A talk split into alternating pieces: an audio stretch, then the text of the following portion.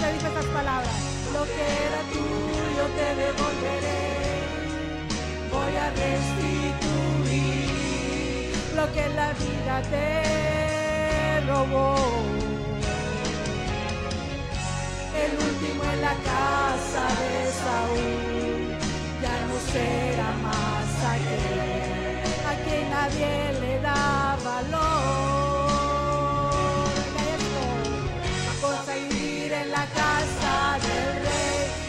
Comer en la mesa del rey, vas a vestir las ropas del rey, vas a sentarte al lado del rey.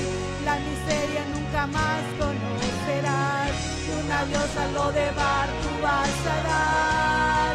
Tu vida nunca más será igual, el rey te mandó a llamar. Bello es el Señor,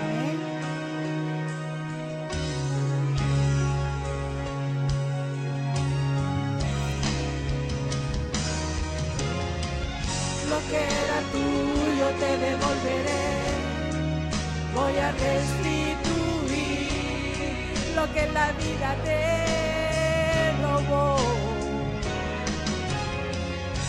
El último en la casa de Saúl ya no será más aquel a quien nadie le da valor. Oiga esto, hermano. Vas a vivir en la casa del rey, vas a comer en la mesa del rey, vas a vestir las ropas del rey, vas a sentarte al lado del rey. La miseria nunca más conocerás y un adiós a lo de bar tú a dar.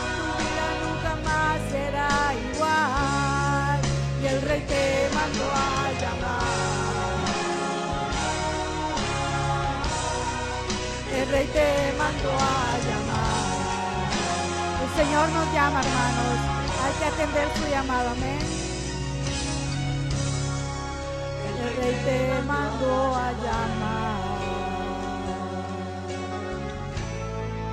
Amén. Gloria al Señor. Gloria a Dios. Un fuerte aplauso para nuestro Señor, para nuestro Rey. Mi hermano, ¿cómo se sentirían ustedes si el señor presidente de la República les manda a llamar? Les honorara ofreciéndole una cena a la mesa con él. ¿Cómo se sentiría? Honorado. Cuanto más si el Rey de Reyes y Señor de Señores nos ha llamado. ¿Y para qué nos ha llamado, mis hermanos? para que nos sentemos a la mesa, a las bodas de Cordero. Miren, es maravilloso, mi hermano, si comenzamos nosotros a meditar, son cosas maravillosas las que nuestro Señor nos ha invitado. Y aquí dice que habla de, de Mefiboset, era un inválido, mis hermanos, alguien por quien nadie daba nada. Nadie, nadie daba nada por él y el rey lo mandó a llamar igual que nosotros, ¿verdad? Ni, nu- ni nuestra familia muchas veces cree en nosotros. Pero Dios sí ha creído en nosotros y por eso es que estamos aquí. Así es de que, mi hermano, nos ponemos de pie, por favor, y abrimos nuestras Biblias y abrimos, buscamos Hechos, el libro de Hechos, capítulo 16. Vamos a leer del versículo 27 al 30. Hechos, capítulo 16, versículos del 27 al 30. Mis hermanos, ¿quiénes están seguros de la salvación que Cristo Jesús les ha dado? El día que ustedes vayan, su alma, ¿a ¿dónde va a ir? ¿Están seguros? ¿Cuántos santos sabemos aquí? Perdón, ¿cuántos santos sabemos aquí? ¿Tenemos la santidad? ¿Y qué pasó, hermano? Tenemos la santidad. Mi hermano, recordemos, oigan bien, quiero comenzar con esto. Recordemos que la santidad que nosotros tenemos no es por mérito propio, sino que es lo que Cristo Jesús nos ha dado. Nosotros por nuestros propios méritos es imposible. Pero siempre la palabra de Dios nos dice, y ya se los he explicado, mis hermanos, que sobre Cristo Jesús cayó la maldición que era para nosotros. Dice la palabra de Dios, maldito el que es colgado. En, amén. Entonces Él agarró nuestra maldición para que nosotros agarráramos de su santidad. Entonces nosotros, repito, por la misericordia de Él, somos santos. Santos no es perfección. Santo es apartarnos para vivir honorándole, agradándole a Él. Ya hoy no vivimos como antes vivíamos. ¿Por qué? Porque nos hemos apartado para Él. Entonces, el tema, mis hermanos, de este sermón es, ¿qué debo hacer para ser salvo? La gran pregunta que muchos se hacen, ¿qué tengo o qué debo hacer para ser salvo? Así de que tenemos todos, mis hermanos, el libro de Hechos, capítulo 16, versículo 27, dice así, la palabra de Dios, lo leemos todos juntos. Leemos la palabra de Dios en el nombre del Padre, del Hijo y del Espíritu Santo. despertando el carcelero y viendo abiertas las puertas de la cárcel, sacó la espada y se iba a matar, pensando que los presos habían huido. Mas Pablo clamó a gran voz diciendo, no te hagas ningún mal, pues todos estamos aquí. Dice el 29, él entonces, pidiendo luz, se precipitó adentro y temblando se postró a los pies de Pablo y de Silas y sacándolos les dijo, oigan bien, señores, ¿qué debo hacer para ser salvo? La pregunta, ¿qué debo hacer para ser salvo? Oremos. Padre bendito que estás en los cielos, venimos delante de usted, glorioso Dios, dando gracias por el privilegio que nos ha dado, Señor, de ser sus hijos, porque usted nos ha llamado, Señor, porque usted nos ha sacado de esa vida de perdición en la que estábamos y ahora, Señor, por su misericordia, estamos en este lugar santo, glorificándole y exaltándole a usted, al Señor y Dios Todopoderoso. Suplico, bendito Espíritu Santo, sea usted guiándome, usándome para transmitir este mensaje, para que esta palabra, Señor, nos pueda aclarar cualquier confusión que podamos tener y que su palabra nos ayude, Señor, a estar firme en sus caminos. Se lo rogamos y suplicamos en el nombre de Cristo Jesús. Amén. ¿Se pueden sentar mis hermanos? Aquí lo que hemos leído, mis hermanos, es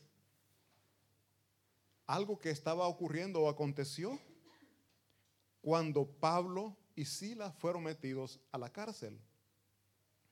No porque eran delincuentes, sino que ellos fueron metidos a la cárcel por predicar la palabra de Cristo Jesús.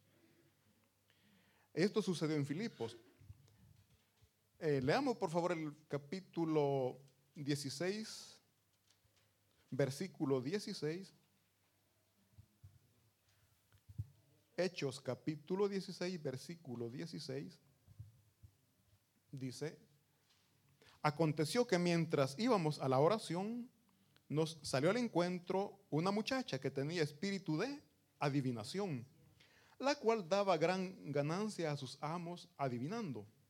Esta, siguiendo a Pablo y a nosotros, daba voces diciendo, estos hombres son siervos del Dios Altísimo, quienes os anuncian el camino de salvación. Y esto lo hacía por muchos días, mas desagradando a Pablo, éste se volvió y dijo al Espíritu, te mando en el nombre de Jesucristo que salgas de ella, y salió en aquella misma hora. Pero viendo sus amos que había salido la esperanza de su ganancia, prendiendo a Pablo y a Silas, y los trajeron al foro ante las autoridades. Y presentándolos a los, a los magistrados, dijeron, estos hombres, siendo judíos, alborotan nuestra ciudad y enseñan, y enseñan costumbres que no es lícito recibir ni hacer, pues somos romanos dice el versículo 22, y se agolpó el pueblo contra ellos y los magistrados rasgándoles las ropas ordenaron azotarles con varas. Después de haberles azotado mucho, no fue poco, después de haberles azotado mucho, los echaron en la cárcel, mandando, oigan bien esta, esta orden, mandando al carcelero que los guardase con seguridad dice el versículo 24, el cual, recibido este mandato, los metió en el calabozo de más adentro y les aseguró los pies con el cepo. Pero a medianoche, orando Pablo y Silas, cantaban himnos a Dios y los presos los oían. Entonces sobrevino de repente un gran terremoto, de tal manera que los cimientos de la cárcel se sacudían y al instante se abrieron todas las puertas y las cadenas de todos se soltaron. Aquí, mis hermanos, la continuación es lo que ya nosotros leímos, las cadenas se soltaron. Al, haber, al, suceder ese, ese terremoto, el carcelero se despertó y la sorpresa de él vio todas las puertas de la cárcel abiertas. Y recordemos la orden que él tenía, comencemos por esto, recordemos la orden que él tenía. Dijeron que aseguraran bien a Pablo y a Silas. Y él, por seguridad, los metió en el calabozo del fondo. Y además de eso, les encadenó los pies. El cepo son unas cosas, em, encadenar prácticamente. Veamos cuán seguros estaban para que no escaparan. Según ellos. Pero para Dios no hay nada imposible. Para Dios no hay nada imposible. Pero ¿qué es lo que Dios ve? La entrega de nuestro corazón. A no estar renegando por los momentos malos que estamos viviendo. El apóstol Pablo y Sila, yo les repito, mis hermanos, estaban presos por predicar la palabra de Dios, por compartir el mensaje de salvación. Por eso estaban presos. Pero no renegaron. Al contrario, se pusieron a cantar coritos, como nosotros cuando tenemos problemas, ¿verdad? Nosotros no, no, lloramos, nosotros cantamos coritos. Y le decimos, gracias Señor por lo que estoy viviendo. Gracias por el problema que estoy pasando. Si es así, mi hermano, o nos ponemos a llorar, ay Señor, ¿y por qué a mí? ¿Por qué me pasa esto? Y comenzamos, ¿por qué? ¿Por qué? ¿Por qué? ¿Por qué? ¿Y por qué? Y hasta decimos después, no me lo merezco, Señor. ¿Será cierto que no lo merecemos? Pero aquí los apóstoles, eh, Pablo, mi hermano, y, Sila, ellos cantaban. Y no cantaban solo por cantar, era una adoración que le estaban elevando a nuestro Señor. Es una adoración. Yo les puedo ser bien honesto, mi hermano, cuando tengo problemas a veces no puedo orar. Comienzo a orar y en mi mente llega el problema. o sea, no, no puedo llevar una secuencia, o sea, una oración, no, no puedo. ¿Por qué? Y yo siempre lo he dicho, hombre de poca fe. Hombre de poca fe. Y todo, mi hermano, todo lo que está escrito aquí es para que nosotros aprendamos.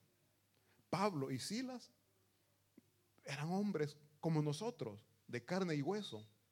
¿Cuál es la diferencia? Que ellos se despojaron del amor a lo terrenal y comenzaron a amar más lo celestial, amaron más el servicio a Cristo que lo que ellos mismos en, lo personal les beneficiaba. Nosotros, ¿por qué muchas veces no podemos crecer espiritualmente? Porque estamos enfocados más en lo terrenal. Nos enfocamos tanto en lo terrenal que lo espiritual lo hacemos a un lado. Si podemos, lo hacemos, si no, después. Mis hermanos, dice la palabra de Dios que primeramente busquemos el reino de Dios y su justicia. Buscar el reino de Dios y su justicia es adorarle, exaltarle en todo tiempo. A levantarnos, al acostarnos. Andamos trabajando. Nosotros en nuestro corazón, si no podemos, porque hay personas, pero en nuestro corazón, en nuestra mente, gracias Señor por el trabajo que tengo. Gracias Señor por la salud, porque sin salud no pudiera estar trabajando. O sea, nuestra adoración, mi hermano, está en todo tiempo. Nuestra gratitud tiene que ser por todo. Me golpeé, ay, gracias Señor por este golpe. ¿Verdad que no sucede eso? Ay, y hay personas que hasta sacan aquellas palabras que no tienen que más sacar, ¿verdad? Esas expresiones. Mis hermanos, aquí podemos ver que cuando alguien se entrega a la adoración, cuando alguien viene y da esas alabanzas a Cristo Jesús, el poder de Dios no se hace esperar. Nuestro Señor respondió, hubo terremoto y les dio libertad. Pero para los apóstoles, mis hermanos, algo tan lindo que sucedió en ese momento es que dice que ellos cantaban y todos los presos oían.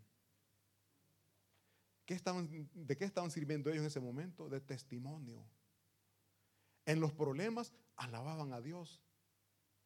En los problemas exaltaban el nombre de Jesús. Y todos los presos oían. Y me imagino hasta les admiraban estos hombres después que les azotaron, porque les azotaron con vara, dice aquí. Les azotaron. Mi hermano, ya más adelante vamos a ver, no es que azotaban con, con uy, no, no los he romper la ropa, uy, no los no, no maltratar, no. Azotaban y los soldados romanos no crean, eran preparados, eran entrenados para eso. Un castigo. Y los látigos, estaba viendo la vez pasada, no eran cuerdas normales, llevaban pedacitos de hueso. Imagínense si era un castigo tremendo. Y estaba leyendo también que por ley ellos no podían, no, o sea, si una vez les castigaban con 40 latigazos, no podían ser castigados otra vez. Y por eso les daban solo 39, para tener oportunidad de castigarlos otra vez. Mis hermanos, y aún así ellos estaban contentos alabando el nombre de Jesucristo. Entonces, cuando el carcelero se despertó, y vio las puertas de la cárcel que estaban abiertas, dice la palabra de Dios. Leamos por favor em, Hechos 16, 27. Hechos 16, versículo 27, que ya lo leímos, pero leamos otra vez, por favor. Dice, después del terremoto, después de que todo lo que hablamos, dice, después el carcelero, viendo abiertas las puertas de la cárcel, sacó la espada y ¿qué iba a hacer, mis hermanos? Y se iba a matar pensando que los presos habían huido. Recordemos que él tenía una orden y la orden era asegurar bien a Pablo y a Silas para que no se escaparan. Y él pensó, si se escaparon, ¿qué me espera a mí? La muerte. Mejor me quito la vida yo solo. Dice que sacó la espada, a matarse iba. Cuando el apóstol Pablo, dice aquí que le dijo, versículo 28, mas Pablo clamó a gran voz diciendo, no te hagas ningún mal, pues todos estamos aquí. Qué alivio, ¿verdad? Como cuando usted rompe algo en, su trabajo, como, algo de valor, ¿cómo se siente? El corazón, ¿verdad? Palpita a mil por hora. Yo les decía aquí, para, yo no sabía distinguir entre el vidrio y el cristal. Aquí yo aprendí a distinguirlo. Recuerdo estaba limpiando en una cocina, tenía unas cosas de, cristal y me dijeron que, que lo limpiara, ¿no? Subía, bajaba la escalera y una de esas ya por Aragán me fue mal. Aquí arriba lo voy a limpiar. Y comencé a girarlo. Yo no sé cómo fue que le hice a mi hermano y la, cosita, la, el cuello de, del... Era este un, un, jarro, ¿no? ¿Cómo le llaman aquí? Un... Sí, pero era un como jarrón, no sé cómo explicarle mi hermano, me quedó el cuello en la mano y todo cayó. Y, para colmo, pasó quebrando, pasó botando otras cosas que estaban abajo. Hizo un desorden que hice, mi hermano.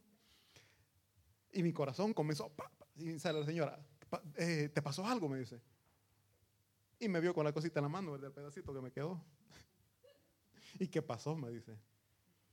No sé, que lo estaba limpiando. No, me que por eso tenías que bajar, mi equipo apoyarlo para limpiarlo, me dice.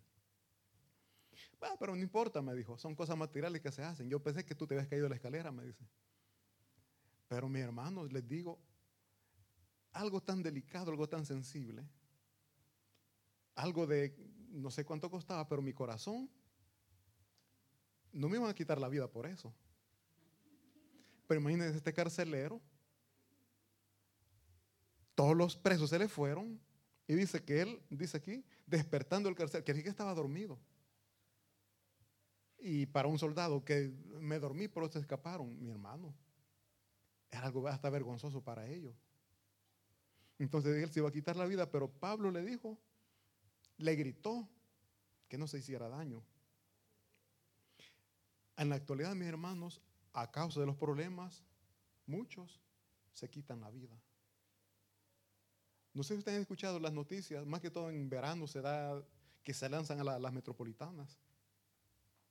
Y ustedes escuchando que es porque están decepcionados que no tienen dinero para irse de vacaciones. Y es vergonzoso para ellos que sus vecinos vean que ellos no se van de vacaciones. Y por eso se quitan la vida. Imagínense eh, por lo que se quitan la vida, mis hermanos. Y nosotros como cristianos estamos llamados a gritarles, no te hagas daño. A gritar como Pablo gritó, no, no te hagas daño. Nosotros, mis hermanos, tenemos que gritarles, no te hagas daño. Cristo te ama. Cristo dio su vida por ti. Valórate. Tú vales la sangre de Cristo. Repito, mi hermano, la alabanza que hemos cantado dice que eh, Mefiboset no, no valía nada. Nosotros, sin Cristo Jesús, perdidos en el pecado, no valemos nada. Pero Cristo Jesús nos rescata, nos saca de esa vida de perdición, nos justifica, nos santifica, nos glorifica. Mis hermanos, valemos la sangre de Cristo. Valoremos nuestra vida. ¿Por qué? Porque Él ha dado todo por nosotros y que nosotros no la valoremos. Cuidémonos. Nosotros, repito, valemos la sangre de Cristo Jesús. Entonces, mis hermanos, aquí dice que el carcelero se iba a quitar la vida. Pero Pablo le gritó que no se haga daño. No te hagas daño. Cuando ustedes, mis hermanos, ven que alguien se está causando daño a sí mismo y muchas veces ni cuenta se dan, ¿usted qué les dice? Algo tan sencillo que nos quita la vida o que les está quitando la vida es el fumar. El embregarse, o sea, eh, emborracharse continuamente, o sea, caer en ese vicio, se están quitando la vida y, y ya no se dan cuenta. No logran percibir el daño que se están haciendo a sí mismos y se están llevando de encuentro a la familia. Entonces nosotros como cristianos estamos llamados a aconsejarles, a decirle, oh, Cristo te ama. En tus fuerzas quizás no vas a poder salir de ese problema, pero con la ayuda de Dios sí se puede. Para Dios todo es posible. Vimos como Pablo y Silas estaban encarcelados, encadenados, y Dios les dio libertad. Dios también, les podemos decir a ellos, te puede dar libertad de ese vicio en el cual tú crees que no puedes salir. Hay vicios morales que nos están destruyendo también, mis hermanos. Que solo nosotros sabemos que a Dios no le agrada, pero no podemos salir de ahí. ¿Por qué? Porque no hemos puesto esa, esa carga, ese pecado delante de, de nuestro Señor Jesucristo. Dice la palabra de Dios que tenemos que confesar nuestros pecados, no delante de un hombre, delante de Dios. Y Él nos dará libertad. Él nos dará libertad, como en este caso se la dio a Pablo y a Silas. Él nos va a dar libertad, pero tenemos que entregar nuestro corazón, tenemos que entregar nuestra adoración. No importa el problema que estemos viviendo, no importa la situación que estemos pasando, sea buena, sea mala, sea lo que tengamos abundancia o en escasez, mi hermano, nuestra adoración tiene que ser para nuestro Señor. Dice la palabra de Dios que Pablo y Silas iban a la oración. Cuando salió esta muchacha que tenía ese espíritu de, adivinación, ellos iban a la, oración, iban a orar, iban a adorar a nuestro Señor. Cuando sale esta muchacha y comenzó a gritar que ellos eran siervos del Dios Altísimo. Y no lo hizo una vez, sino que por varios días. Al final Pablo le molestó y dio la orden al espíritu, al espíritu de adivinación que saliera de esa muchacha. El espíritu salió y es cuando los patrones, los amos de esta muchacha se enojaron. ¿Por qué? Porque ya no les podía dar ganancias como antes les daba. Y vienen, llevan a Pablo y a Silas delante de las autoridades, los azotan, los meten presos y Dios les da libertad. Repito, mis hermanos, azotados, heridos y cantando, es de admirar. Nosotros nos duele la, uña, la y ya no podemos cantar, ¿verdad? Ay, que me duele. ¿Por qué? Porque nuestra humanidad no nos permite adorar a Dios en los momentos de dificultad. Y Dios, mis hermanos, tiene que ser adorado, repito, en todo tiempo. En el nombre de Dios, mi hermano, nosotros tenemos que dar libertad al oprimido. En el nombre de Dios tenemos que dar libertad al cautivo. ¿Por qué? Porque la palabra de Dios es dar libertad. En Cristo Jesús hay libertad. Y nosotros estamos llamados para dar libertad. Pablo y Sila le dieron libertad al carcelero de aquella opresión que él sentía en su corazón e incluso hasta se quiso matar por miedo, por temor a las consecuencias que iba a sufrir porque los reos se habían escapado. Dice el versículo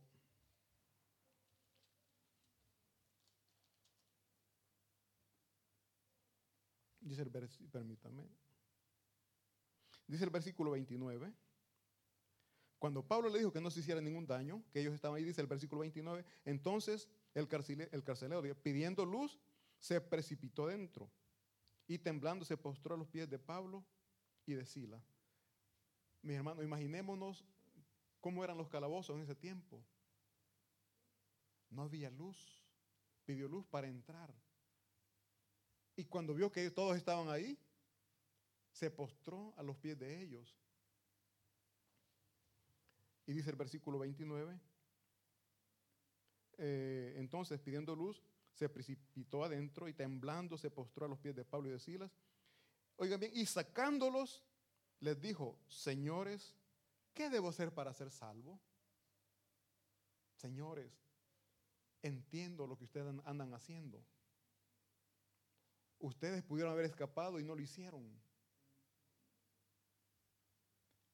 O sea, el Espíritu Santo en ese momento llegó y tocó al carcelero. Y dice, a esa pregunta, mis hermanos, ¿nosotros qué respuesta damos? Cuando nos preguntan, ¿y qué tengo que hacer para ser salvo? Porque muchas personas tienen respuestas equivocadas. Cuando andamos evangelizando, muchos dicen que tienen que cumplir con los mandamientos para ser salvos. Pregunto, ¿habrá alguien que cumpla los mandamientos, mis hermanos? Entonces, si no cumple los mandamientos, ¿qué va a pasar con esa persona? Va a ser condenada. Otros dicen, yo soy buena persona, no le hago mal a nadie, si puedo ayudar, yo les ayudo y por eso yo voy al cielo. ¿Será así, mis hermanos? Les pido por favor que leamos Efesios, Efesios capítulo 2, versículo 8.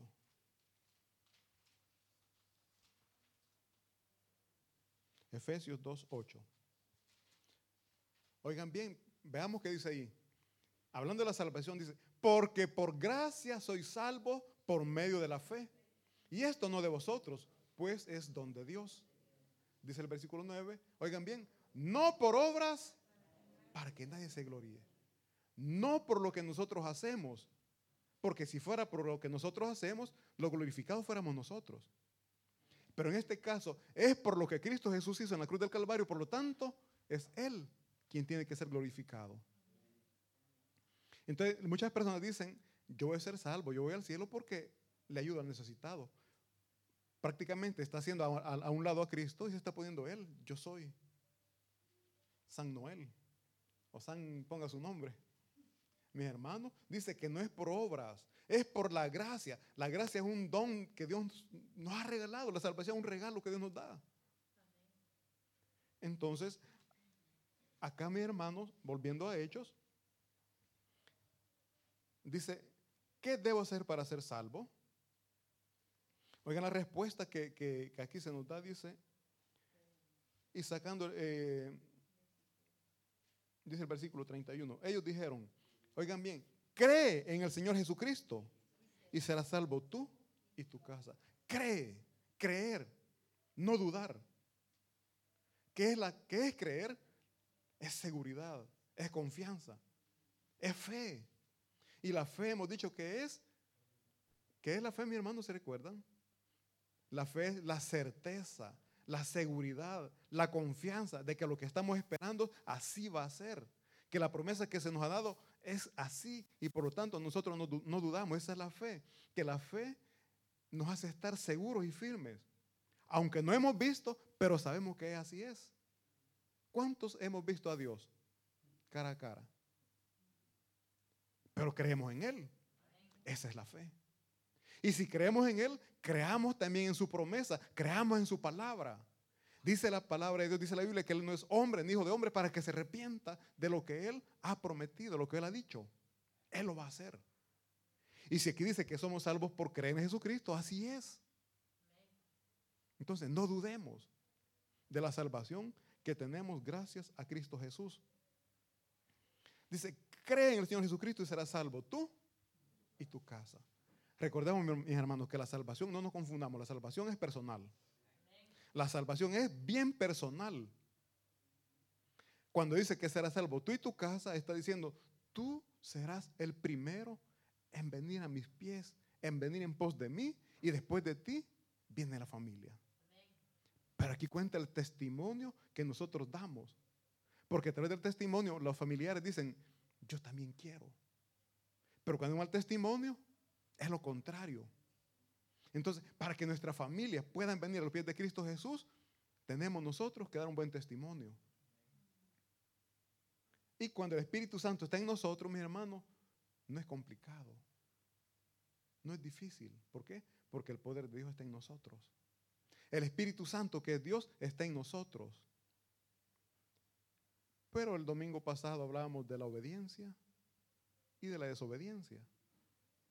Entonces, nosotros podemos, pero ¿por qué no lo hacemos? Simplemente porque somos desobedientes.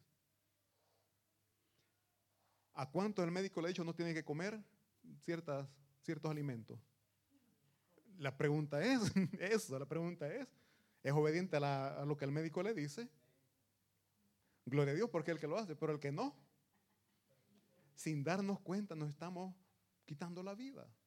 Así también espiritualmente. Dios ya no dijo lo que no tenemos que hacer. Ya Él ya habló, ya dijo lo que no tenemos que hacer. Pero nosotros lo hacemos. Y es por eso que nosotros no salimos de la amargura que muchas veces andamos en el corazón. Dice la palabra de Dios, leíamos el domingo pasado, que una raíz de amargura nos puede sacar de la gracia de Dios. La amargura. Y esas amarguras, mis hermanos, las andamos cargando muchas veces. Decimos, somos cristianos, yo les decía el domingo pasado, estamos cantando, gloria a Dios, aleluya. terminamos de cantar, solo salimos aquí y vemos al hermano, ay, no, mis hermanos. Cristo Jesús vino para salvar nuestra alma. Y de eso vamos a hablar de este, bueno, después, que nosotros somos cuerpo, alma y espíritu. Dice la palabra de Dios que nuestro cuerpo físico vuelve a la tierra de donde fuimos hechos. El espíritu vuelve al creador, a quien lo dio. Pero ¿y el alma? ¿Para dónde va el alma?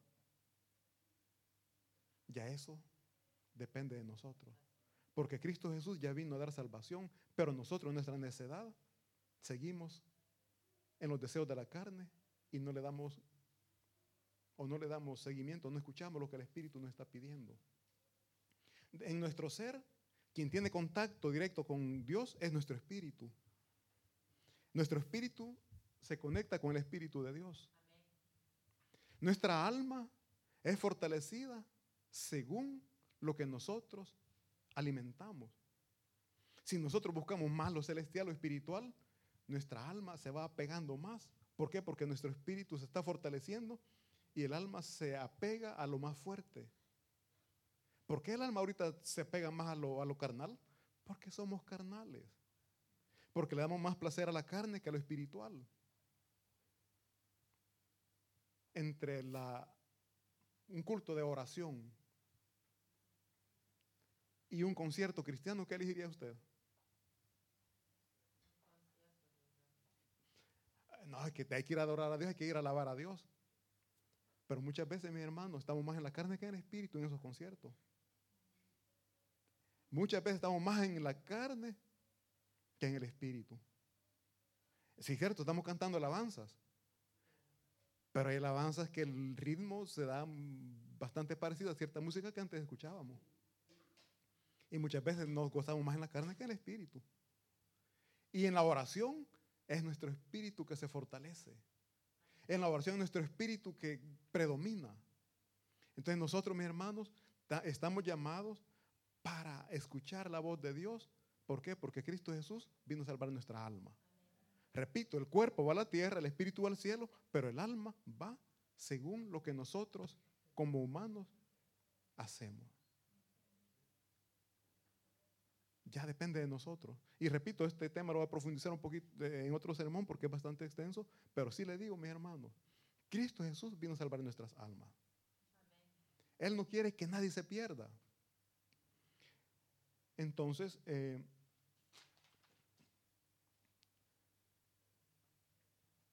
¿quiénes son los que se condenan? Leamos por favor Juan capítulo 3, versículo 18. Dios no condena a nadie. Nosotros solitos nos autocondenamos. Juan capítulo 3, versículo 18.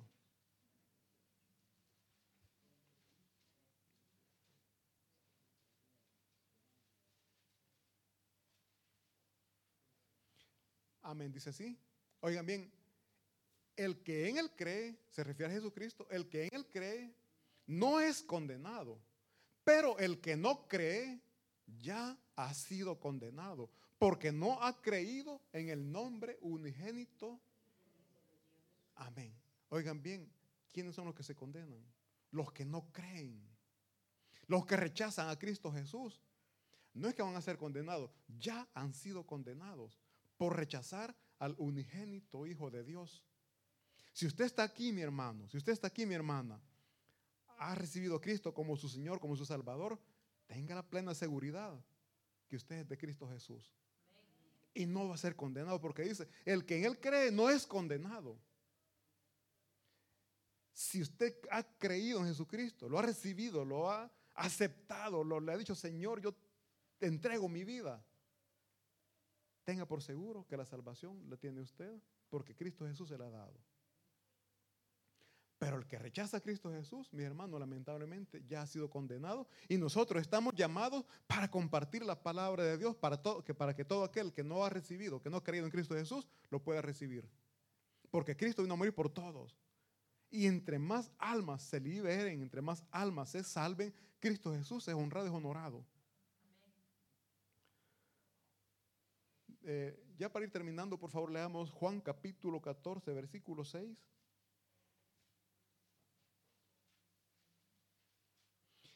Entonces, mis hermanos, nosotros decimos que nos condenamos por no creer, por no recibir a Cristo Jesús. Teniendo la luz en nuestras manos, preferimos las tinieblas. Preferimos la maldad en lugar de seguir la, la buena enseñanza que Cristo Jesús nos vino a dar. Dice Juan capítulo 14, versículo 6. Jesús le dijo, yo soy el camino y la verdad y la vida. Nadie viene al Padre si no es por mí.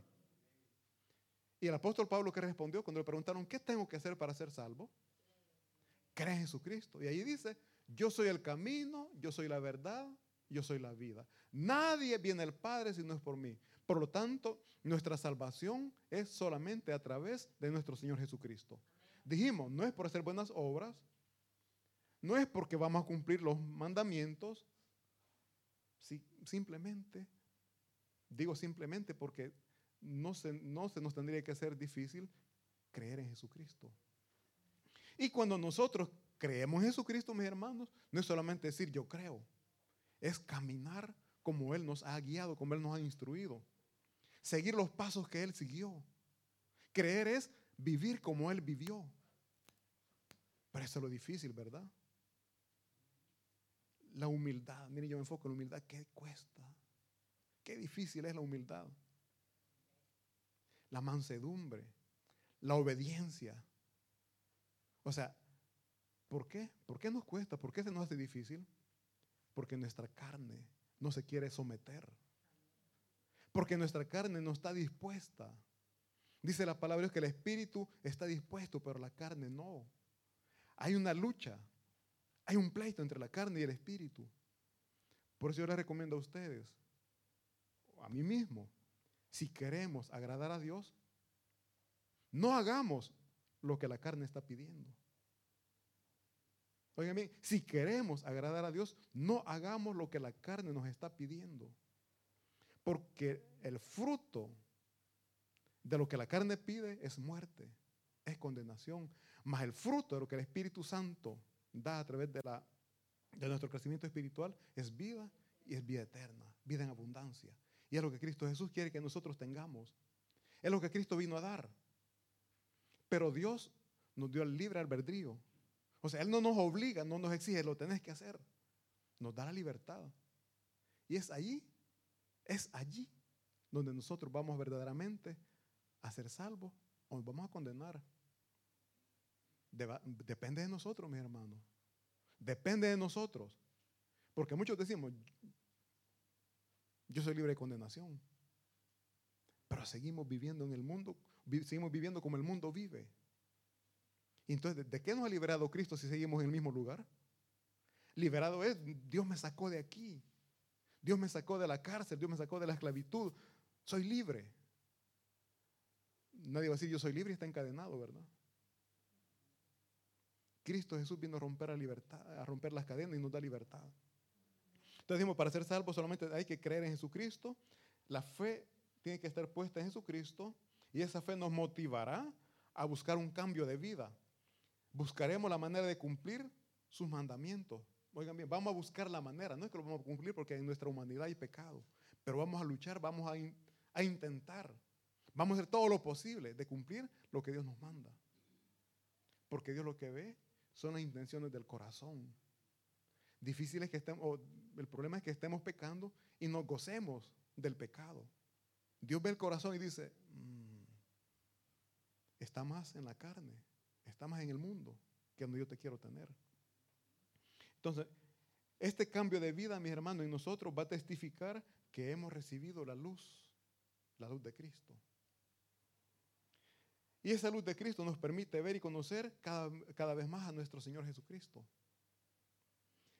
Vimos que el carcelero para entrar y ver que estaban todos ahí necesitó luz para ver que en realidad estaban todos los presos. Nosotros necesitamos la luz de Cristo para poderle ver. Dice que Él nos da vida y nos da vida en abundancia, pero nosotros tenemos que recibir esa luz, mis hermanos. No podemos seguir en tinieblas. Teniendo la luz, agarremos la luz, tomemos el camino del bien, el camino de la verdad. No vayamos por el camino ancho, que el camino ancho lleva a la perdición. Es fácil entrar, es fácil vivir ahí, pero nos lleva a la condenación. Entonces, mis hermanos, recordemos que para nosotros ser salvos solamente tenemos que creer en Jesucristo. ¿Por qué? Porque Él es el camino, Él es la verdad y Él es la vida. Fuera de Él no hay otra manera de llegar a nuestro Padre Celestial. Un fuerte aplauso para nuestro Señor y vamos a orar. Padre bendito que estás en los cielos, Señor, damos gracias Primeramente por el sacrificio que usted hizo, bendito Jesús, por amor a nosotros.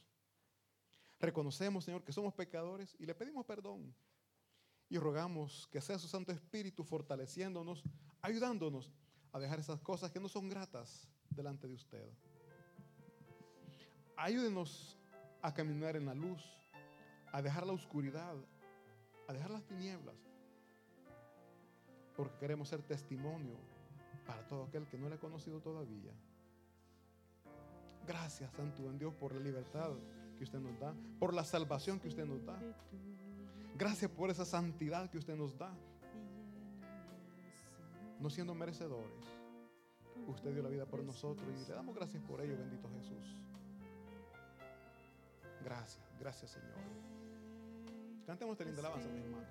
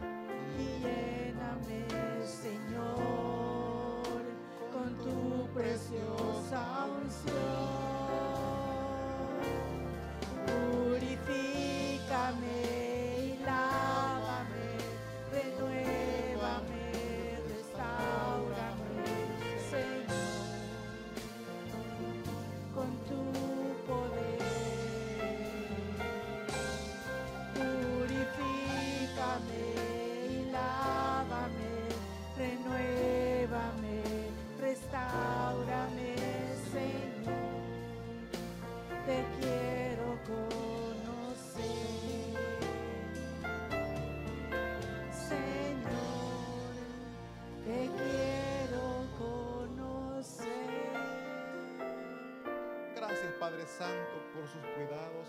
Gracias porque nos ha permitido conocerle, glorioso Dios. Le alabamos y le bendecimos, Señor, y en sus manos ponemos también nuestras dificultades, nuestras cargas, nuestros problemas, Señor, porque sabemos que a través de usted podemos, Señor, salir adelante. Y no hay nada más lindo, Señor, que tener su presencia en nuestros corazones. En el nombre de Cristo Jesús, damos gracias por todo. Amén y amén. Y nos ponemos de pie, mi hermano, y cantamos esta linda alabanza para despedirnos, para despedirnos dando gracias por lo que ha hecho en nuestras vidas.